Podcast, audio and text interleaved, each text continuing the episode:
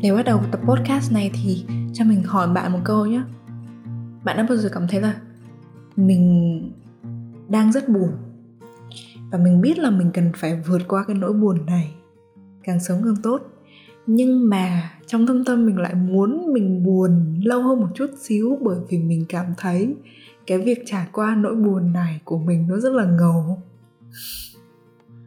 Kiểu mình buồn xong rồi mình up story lên xong người ta thả tim cho mình xong mình kiểu cảm thấy ôi trời ơi khi mà mình buồn mình có nhiều suy nghĩ sâu sắc rồi khi mà mình buồn thì kiểu uh, mình cảm giác trong trải đời hơn trong trong kiểu trưởng thành hơn sâu sắc hơn kiểu như thế. Ờ xong mình cứ kiểu cuộn tròn mình lại ở trong chăn xong mình nằm trên giường và mình biết rằng là mình nên ngồi dậy làm một cái thứ gì đó khác, nhưng mà mình lại cứ muốn nằm đấy và suy nghĩ mãi về cái chuyện đấy, để cho mình buồn thêm. Kiểu, không biết sao nữa, mình có một hai lần cảm thấy như vậy và mình thấy cái việc đó nó hơi bị lạ. Và sao nhở? Có thể nói nôm na là cái nỗi buồn đấy nó làm mình cảm thấy tự hào vì mình đã cảm nhận được nó ấy. thế nhưng mà mình biết rằng là điều này nó không tốt và hôm nay mình ngồi đây, mình sẽ chia sẻ cho các bạn tất cả những cái niềm tự hào, ngớ ngẩn của mình. Ờ, và mình nghĩ rằng là trong số những bạn đang nghe podcast Slim Jim thì chắc chắn là sẽ có những người cùng đồng cảm với mình. Mình sẽ gọi đó là những cái sự tự hào bị đặt sai chỗ. Đặt sai chỗ ở đây là, kiểu, ok, mình tự hào cũng được thôi nhưng mà nếu mà mình cứ cảm thấy tự hào mãi về cái chuyện như thế thì nó sẽ làm mình kiểu đi tìm cái sự tự hào đó bằng một cách cực đoan và nó không phù hợp với lại cái lối sống hoặc là um, khả năng chịu đựng của mình ấy. Và nó sẽ làm cho cuộc sống của mình tệ đi thay vì làm cho cuộc sống của mình tốt lên ấy. Ví dụ đi khi mà mình buồn như vậy đúng không? Và mình tự hào vì chuyện mình đã cảm nhận được nỗi buồn đó thì mình sẽ muốn buồn hóa như vậy để mình được cảm thấy bản thân có giá trị. Nhưng mà thực chất thì nếu như mình cứ tiếp tục như vậy thì mình sẽ rơi vào một cái trạng thái trầm cảm. Và điều đó là không tốt chút nào, về lâu về dài thì nó sẽ ảnh hưởng rất lớn tới những cái lối sống, những cái sinh hoạt và nó không giúp cho mình có thể tập trung được vào những cái công việc quan trọng. Mình suốt ngày mình chỉ nghĩ về cái nỗi buồn đó thôi. Thì đó, ý của mình những cái sự tự hào bị đặt sai chỗ là như vậy. Cái chuyện này mình thấy rất là rõ ở trong những vấn đề liên quan đến sức khỏe nhé à, ờ, ví dụ đi một cái ví dụ cực kỳ tiêu biểu đấy là mình đã từng nghe rất nhiều người khoe và thậm chí bản thân mình cũng vậy nói rằng là ghê thật hôm qua thức trắng đêm làm bài và bây giờ vẫn có thể đi học đi làm được bình thường. Rồi kiểu trong hai ngày vừa rồi mà mình ngủ được có hai tiếng thôi nhưng mà bây giờ mình vẫn ở đây mình vẫn làm được cái chuyện này. Kiểu như vậy á. Mọi người đăng story lên và mọi người đăng post lên. Mọi người chia sẻ với nhau những cái câu chuyện đó. À, như kiểu là nó là một cái hình mẫu để một một người nào đó nói theo ấy. Giống như kiểu đấy là một cái một cái sao nhỉ giới hạn của bản thân mà mọi người nên cố gắng vượt qua ấy. Ừ, mình có thể mình có thể hiểu được chuyện là ok đôi lúc thì chúng ta phải chạy bài và không có cách nào khác mà phải kiểu thức trắng đêm. Mình cũng đã từng trải qua rất là nhiều lần như thế. Gọi là rất nhiều thì cũng cỡ chắc trên dưới chục lần thôi. Không có quá nhiều thức nhiều thì có nhưng mà thức trắng đêm thì mình ừ, có thể chỉ là ba bốn lần. Lần mình uh, ôn thi vào 10 cũng như vậy mình thức trắng đêm một ngày. Còn ôn thi đại học thì gần như là mình không thức ngày nào ấy. mình kiểu chỉ ôn bình thường thôi. Còn mấy cái lần mà mình thức trắng đêm thường là làm những cái project ở trên trường đại học. À, đó những cái bài tập nhóm và những cái chương trình mà mình tổ chức thì uh, những cái giai đoạn cấp rút là mình phải thức trắng. Thì đúng là trong những cái lúc đấy mình cảm thấy kiểu mình siêu phàm vãi. Nhưng mà bây giờ nghĩ lại á thì mình thấy cái chuyện đó về lâu về dài là không nên. Uhm, vì đó nếu như mà mình cứ cảm thấy việc đó là đáng để tán thưởng đáng để cảm thấy kiểu tôn trọng thì những người khác họ sẽ học tập theo họ cũng sẽ kiểu cố gắng thức để mà chứng minh rằng là mình đây cũng giỏi lắm mình cũng có sức chịu đựng như ai các thứ. Trong khi ở bên trong cơ thể mình ấy, thì nó đang gào thét, nó đang, kiểu, yêu cầu mày hãy dừng lại cái chuyện này đi rồi mày hãy ngủ đi, đừng có uống Red Bull nữa, đừng có uống trà, uống cà phê nữa, não ta đã chịu đủ rồi. Và đến ngày hôm sau thì đúng là nó nó đã chịu đủ rồi thật và nó sụp xuống và, kiểu, mình sẽ ngủ 12 tiếng liền, sau đó dậy mà vẫn còn mệt mỏi. Thì mình cảm thấy như vậy nó không có nên và cũng không đáng với cái thứ hai là khi mà mình đã để cho mọi thứ nó tệ đến mức mà mình phải thức trắng đêm để mình làm có nghĩa là mình đã không lường trước được cái khối lượng công việc nó lớn như thế nào mình đã không có giải quyết được nó trước mình đã không có phân chia dồ dấc cho nó đàng hoàng cụ thể để làm những cái phần việc quan trọng trước mà mình kiểu để dồn nó và cuối kiểu nước đến chân mới nhảy ấy, thì cái việc mà thức khuya hoặc là thức trắng đêm để mà làm bài làm chương trình như vậy nó cũng chứng tỏ là một điều là khả năng quản lý thời gian và quản lý uh, project của mình cũng chưa có được ok lắm. Đó kiểu như vậy. Thì mình thấy là cái việc mà cảm thấy tự hào về mình đã thức được lâu như vậy là một cái chuyện cũng hơi hơi ngớ ngẩn một xíu. Rồi khi mà vào bàn nhậu đi thì rõ ràng là mọi người có thể thấy một cái chuyện người ta tự hào về bản thân rất nhiều khi mà họ nói rằng là à, tiểu lượng của tôi ok lắm cứ rót đi rồi à, kiểu cứ rô rô đi hết từ bàn này sang bàn khác để kiểu như thể hiện được rằng là mình uống được nhiều ấy. Ok mình có thể hiểu được một phần nào văn hóa của Việt Nam nhưng mà mình thấy nó cứ buồn cười kiểu gì á tại vì tiểu lượng cao là đúng là do rèn luyện thật chứ không cũng ít ai mà ngay từ đầu lần đầu tiên uống rượu mà có thể uống được nhiều. Nhưng mà càng ngày nếu như mà họ cứ tự hào về tiểu lượng cao của mình như vậy họ sẽ chứng minh trong hết những cái dịp tết này đến những dịp lễ khác. Và cứ mỗi dịp như vậy họ nốc vào người bao nhiêu là cồn. À, một ít thì không nói làm gì nhưng mà với những người tiểu lượng cao ấy thì bao nhiêu cồn cũng là không đủ họ không có điểm dừng. Và nếu mà họ đã nghiện rượu nữa thì cái câu chuyện đó là còn tệ hơn rất là nhiều nó sẽ sinh ra đủ các thể loại side effects đủ các thể loại tác dụng phụ. Họ có thể là sẽ um, say đến mức không tỉnh táo không nhận thức được rồi đi xe về nguy hiểm có thể tông gây hậu quả nghiêm trọng. Rồi có thể là về nhà họ không làm chủ được bản thân họ đánh đập con cái rồi họ mắng chửi những người thân trong gia đình. Thì mình thấy là việc tự hào về tiểu lượng cao nó không có cái gì là đáng khen và đáng, kiểu, đáng ca ngợi hết ấy. Tức là mỗi khi mà mình ngồi vào một bàn nhậu và mình thấy người ta cứ mồi người này, rồi sao kiểu kích người kia lên để cho họ uống cùng với nhau ấy, thì mình lại cảm thấy cái việc đó là không ngầu chút nào. Cái việc ngầu nhất mà mình thấy trên một bàn nhậu, đấy là việc mà kiên quyết từ chối những ly rượu ly bia mà người ta đưa cho. Đến một cái mức mà không ai có thể kiểu mời người đó uống rượu được ấy. Đó, đấy với mình đấy là một cái hành vi mà ngầu nhất ở trên bàn tiệc chứ không phải là hành vi kiểu đi qua đi lại xong rồi cầm thật là nhiều ly bia rót thật nhiều lần không có bỏ đá vô xong rồi cứ dâu dâu dâu hết người này người kia kiểu uống nguyên một cái vòng như thế. À yeah tiếp rượu cho tất bất cứ ai đến chơi cùng rồi uống rượu hộ cho cho những người không uống được. Đấy mình với mình nó vẫn không phải là ngầu. Ngầu nhất là khi mà mình có thể từ chối được lời mời uống rượu và lời mời bia của bất cứ ai. Và họ không thể cố gắng ờ, kích mình làm cho mình phải uống được.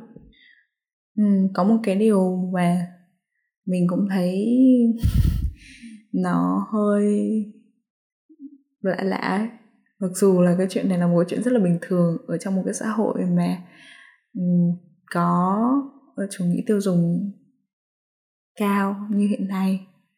Đấy là mình kiểu tự hào vì mình mua được nhiều món đồ đặc biệt là nhiều món đồ hàng hiệu ấy. nghĩa là khi mà mọi người mua được nhiều đồ mọi người sẽ khoe ờ, mình có thể khoe cho họ hàng khoe cho những người trong gia đình. À, cái này bao nhiêu tiền cái kia bao nhiêu tiền. Và mình có thể khoe là tôi vừa mua được cái xe này tôi vừa mua được cái nhà kia. Um, thì ok ở một cái mức độ nào đó nó là cái đáng để khoe thật. Tại vì nó chứng minh được rằng là mình đã kiếm được đủ tiền và mình có làm ra được đủ giá trị để mình mua lại những cái thứ như thế này những cái thứ chất lượng tốt như thế này tuy nhiên khi mà nó quá nhiều nó nhiều hơn so với cái nhu cầu của người sử dụng ấy thì nó lại cho thấy rằng là người này không có tính tiết kiệm. Uhm, tất cả những gì mà mình thấy chỉ là bao nhiêu tiền đã bị mất đi từ cái việc họ mua thứ đó thôi. Thay vì mình nhìn thấy rằng họ giàu như thế nào ở đây là một cái điều mà mình cũng quan sát được nhưng mà mình không cảm thấy là nó um, có vấn đề gì đó cho lắm. Cho đến khi mình nghe một cái cuốn sách nói tên là The Psychology of Money um, hình như là ở bản tiếng Việt thì nó được dịch là tâm lý học về tiền. Thì ở trong đó có một cái đoạn mà tác giả nói là cái xe hơi đó nó chỉ chứng minh được là cái người mua nó đã mất đi một số tiền là bao nhiêu thôi, chứ nó không chứng minh được là cái người đó giàu bao nhiêu. Tại vì rất có thể là họ nợ ngân hàng để có thể mua được cái xe đấy, hoặc là có thể họ không nợ ngân hàng cũng được, nhưng họ có một cái khoản tiền và họ đã mất được bao nhiêu tiền để mua cái xe đấy. Thì cái việc mà mình nhìn thấy họ có sở hữu chiếc xe đó chỉ chứng minh được là họ có ít hơn trước đây bao nhiêu tiền thôi chứ không có nói được là họ có thực sự giấu hay không. Đó và mình cảm thấy đây là một cái góc nhìn rất là hay và nó khiến cho mình phải suy nghĩ kỹ càng hơn khi mà mình muốn mua một thứ gì đó.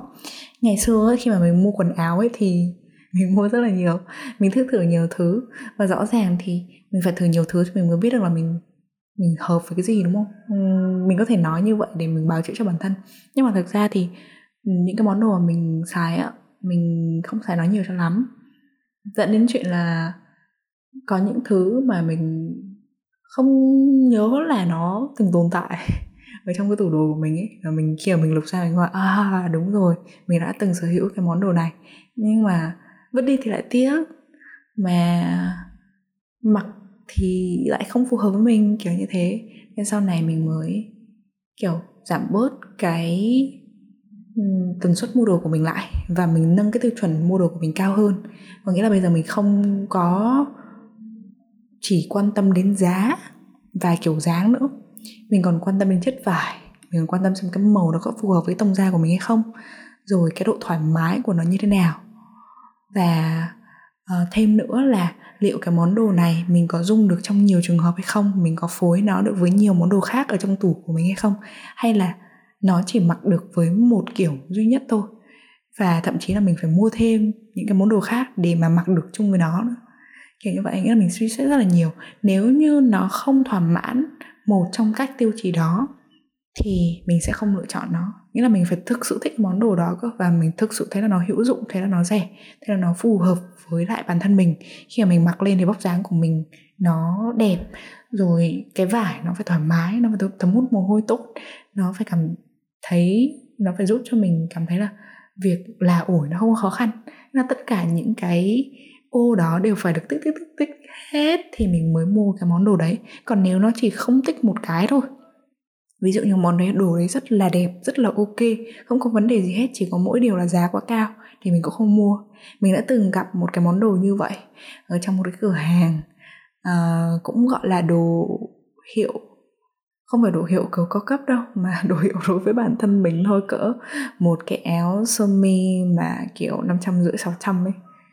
Mình rất là thích nó, nhưng mà nhìn cái price tag của thôi, mình kiểu, thôi, không mua nữa. Rồi có thể là có những món cực kỳ hay ho, chất vải cực kỳ tốt, nhưng cái màu nó khi mà mặc lên mình mình cảm thấy da mình tái hơn đấy thì mình cũng thôi, bỏ qua. Rồi mình rất là thích những cái kiểu áo bẹt vai, những cái kiểu áo off shoulder á và mình kiếm được rất nhiều cái mà mặc vừa này rồi vải đẹp này rồi màu cũng phù hợp với da của mình nữa. Nhưng mà bởi vì nó là áo bẹt vai mà nó được thiết kế ở một cái kiểu là nó thít vào vai ấy, và làm cho mình vai mình nó bị phồng ra nó bị to ra.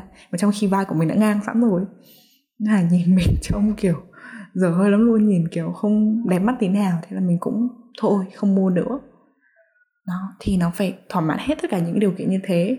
Thế là còn chưa kể điều kiện về kích thước nữa. Ờ, cái đấy thì đương nhiên rồi.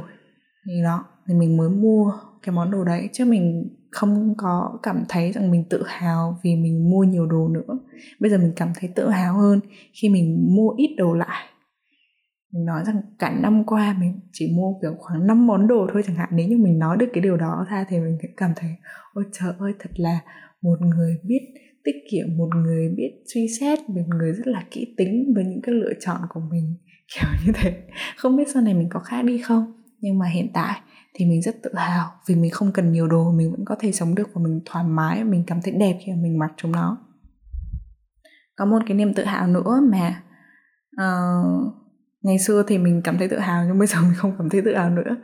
Đấy là uh, mình có thể ăn được rất nhiều khi mọi người dừng ăn, nhưng mà đồ ăn vẫn còn ở trên bàn. Cứ nhìn thấy có bất cứ thứ gì ăn được trước mặt mình mà cứ để bày ra đó thì mình sẽ ăn được ấy. Và bởi vì ngay từ bé mình đã được dạy là không nên bỏ thứ thức ăn. Thành ra là khi mà ăn cơm chung với các bạn khác chẳng hạn, hoặc là ăn cơm gia đình, hoặc là đi ăn nhà hàng mà tất cả mọi người đã no bụng người không ăn được nữa, thì mình sẽ là người cuối cùng gắp những thứ cuối cùng trên bàn và ăn cho bằng hết thì thôi và dạ mình dạ dày mình mình không biết sao nhưng mà nó giống như kiểu nó có thể rất nhỏ hoặc nó có thể rất to tùy vào cái mong muốn của mình ấy. Có nghĩa là mình có thể nhịn đói hai bữa, mình chỉ ăn một bữa thôi cũng được. Mình vẫn sống được, mình vẫn cảm thấy ổn với chuyện đó. Nhưng mà mình cũng có thể kiểu ăn ba bữa và ăn hai bữa snack và mỗi lần ăn như vậy, mình sẽ giống như kiểu ăn cả thế giới được ấy ăn cái gì cũng được ấy. Và mình sẽ là người cuối cùng kiểu ngồi trên bàn để vơ vét hết tất cả những cái gì mà mọi người khác không ăn ấy. Kiểu như vậy. Ngày xưa mình rất là tự hào về chuyện này. Uhm, thậm chí mọi người nói mình là thùng nước gạo. Thùng nước gạo ở ngoài ngoài bắc ấy là một cái thùng mà kiểu người ta đổ hết tất cả những cái món thừa vào đó để cho heo ăn. Kể cả khi mà mọi người nói mình như vậy mình cũng cảm thấy rất là vui nữa. Nhưng mà bây giờ thì mình đã biết được cái tác hại của việc ăn quá nhiều. À, thậm chí ăn trên 80% cái khả năng no của mình cũng là nhiều rồi. Đó và mình cũng tăng cân lên nhiều so với trước đây. Đến một cái mức mà kiểu những người thân xung quanh mình bắt đầu kiểu nói là mình béo và kêu mình là phải dần cân lại đi thì mình biết là ok không ổn. Và mình không dừng lại được cái thói quen đấy của mình.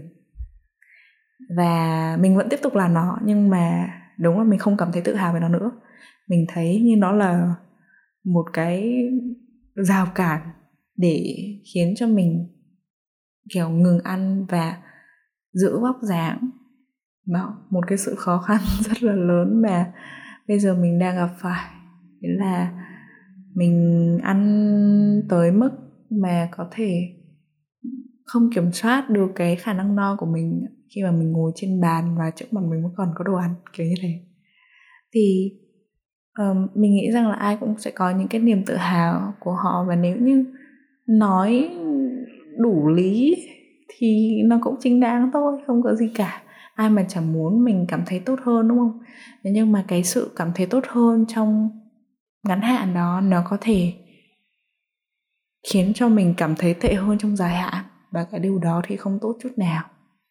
Đặc biệt là với những vấn đề về sức khỏe. Nếu như mình cứ tiếp tục cảm thấy ok tôi rất hãnh diện về tiểu lượng của tôi tôi rất hãnh diện về khả năng thức khuya của tôi à, tôi rất hãnh diện về cái độ lớn của dạ dày của tôi thì đến một lúc nào đó mình sẽ phải cảm thấy là tôi rất tủi hổ, rất nhục nhã về cái sức khỏe đang ngày càng yếu đi của mình, trong khi những người khác vẫn còn đang khỏe mạnh. Rồi nếu như bây giờ tôi cảm thấy rất là hãnh diện về những cái món đồ mà tôi mua được, về bao nhiêu cái xe và bao nhiêu cái thiết bị điện tử cao cấp nhất mà tôi đã sở hữu, thì ok, nếu như vậy và nếu như bạn vẫn giữ được cái khả năng tài chính như hiện tại của bạn thì sẽ tốt thôi. Nhưng nếu bạn phải vay nợ rồi hoặc là bạn không kiếm được nhiều tiền như bây giờ nữa, thì rồi bạn sẽ thấy những cái món đó nó không phải là tài sản. Ngay từ đầu đã không phải là tài sản mà nó là tiêu sản rồi. Nó trừ bớt đi tiền trong tài khoản của bạn. Và có thể đáng, sau này bạn sẽ nghĩ lại đáng lẽ ra mình không nên mua món đồ đó mình nên hạn chế mình nên cắt bớt hoặc mình nên mua, mua những món đồ mà nó rẻ hơn với chất lượng tương đương. Thì có lẽ là mình không gặp những khó khăn về tài chính như bây giờ. Kiểu như thế. Vì mình chỉ mong rằng là sau này mình sẽ luôn luôn nhớ rằng mình không nên tự hào khi mà mình ngược đãi bản thân. Mình không nên tự hào khi mà mình cảm thấy kiểu buồn quá nhiều như vậy, mình không nên tự hào khi mà mình ăn quá no và vẫn ăn được tiếp. Nhưng mà mình cũng không nên tự hào khi mà mình cứ thức khuya. Điều đó nó đã chứng minh rằng là khi mà mình thức khuya, mình thiếu ngủ ấy, thì mình đã bị chóng mặt, thậm chí là buồn nôn. Khi mình thức khuya, mình không thể hoạt động được hết năng suất và đầu óc mình nó cứ lơ mơ lơ mơ như kiểu đây không phải là thật ấy thì sức khỏe của mình đã đã lên tiếng rồi mình cần phải lắng nghe nó. Nếu như bạn nghĩ rằng là cái tập podcast này có thể phù hợp với một ai đó, nếu mà bạn muốn gửi gắm cái lời nhắn này cho ai đó, thì hãy chia sẻ cho họ cái đường link dẫn đến tập podcast này nha. Mình cũng đang muốn rằng là những chia sẻ của mình sẽ vươn được tới một tập khán giả rộng hơn và biết đâu được là các bạn ấy sẽ cảm thấy đồng cảm với mình và có thể chia sẻ được với mình những câu chuyện các bạn ấy. Hẹn gặp lại các bạn trong tập podcast lần sau.